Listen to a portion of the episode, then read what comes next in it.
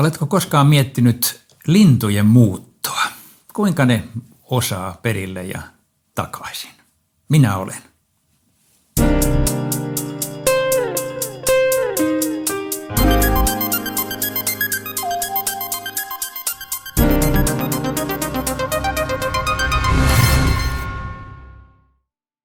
Jeremian kirjan kahdeksannen luvun seitsemäs jae.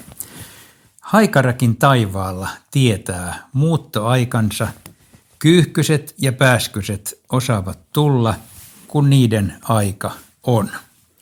Siis jo tuolloin, vaikka ei taidettu tietää ihan kaikkea, mitä me tiedämme, on osattu ihmetellä, miten linnut osaavat muuttaa pitkiä matkoja. Mua siis kiehtoo tämä asia hirveästi, vaikka mä olen mikään lintu-asiantuntija. Mutta mä ajattelen monta kertaa, nytkin syksyllä, kun linnut lähtee – jot kurkiaurat upeasti tai pikkulinnut laumana. Ne lähtee kylmien tultua jonnekin yli Suomenlahden. Sitten ne lentää Baltian maitten yli Euroopan poikki. Siinä on Alpitkin välissä. Välimeren ylitte. Sitten tulee Sahara. Mä oon monta kertaa lentokoneella mennyt Saharan yli, niin mä mietin, että tuolla ne linnukki painaa tuolla vähän alempana ja vähän hitaammin kuin minä. Ja ne menee Keski-Afrikkaan tai Etelä-Afrikkaan tuhansia kilometrejä. Sitten on siellä muutaman kuukauden. Sitten lähtee takaisin. Joku niiden pieneen päähän tulee ajatus, että hetkinen, olisi kiva lähteä Suomeen, silloin varmaan kohta kesä. Ja se kestää tosi kauan, mutta ne lähtee, ne lentää Afrikan halki, Välimeren poikki, Alppien yli, Euroopan poikki. Ja ne saattaa tulla saman räystään alle, josta ne kerran lähti. Varsinkin noi pääskyset, niin ne saattaa pesiä samaan taloon, mistä ne kerran lähti. Kuka niille sano, milloin pitää lähteä, mikä on reitti. Tätä on tiedemiehet tutkinut ja ihmetellyt. On pohdittu sitä, suunnistaako ne tähdistä vai maamerkeistä. Nykyisin, sikäli kuin tiedän, melko hyvin tunnetaan tämä lintujen strategia. Se perustuu muun muassa maan magneettikenttään. Ihmiset muuten keksi magneettikentän parista vuotta sitten, mutta linnut on keksinyt sen jo aikaisemmin.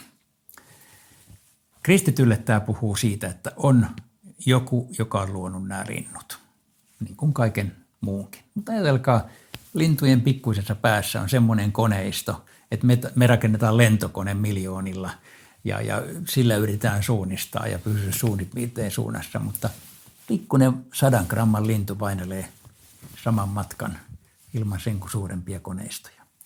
Jumalan luomakunta on ihmeellistä. Luin muuten pisimmästä muuttajasta. Sanotaan, että Lapintiira olisi sellainen, joka lentäisi kaikkein pitkein, pisimmät matkat ja jonkun arvion mukaan jopa 70 000 kilometriä vuodessa. Grönlannista laitimaiset linnut lähtee ja menee Etelämantereelle saakka ja takaisin ja vielä vähän mutkitellen. Meille kristityille tämä puhuu Jumalasta, luomakunnan ihmeellisyyksiä. Itse asiassa maailma on täynnä näitä, näistä voitaisiin puhua tosi paljon. Ja kyllä se mullekin puhuu, totta kai.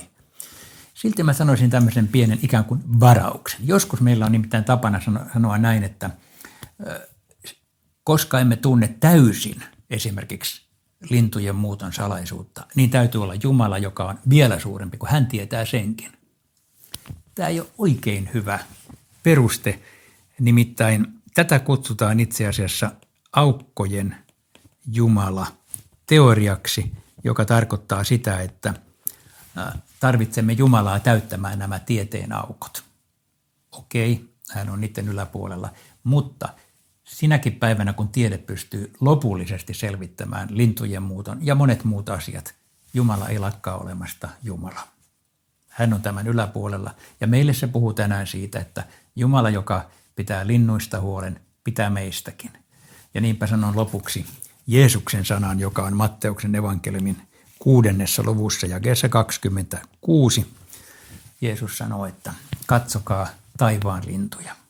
Eikö taivaallinen isä, joka pitää linnuista huolen, pidä myös teistä.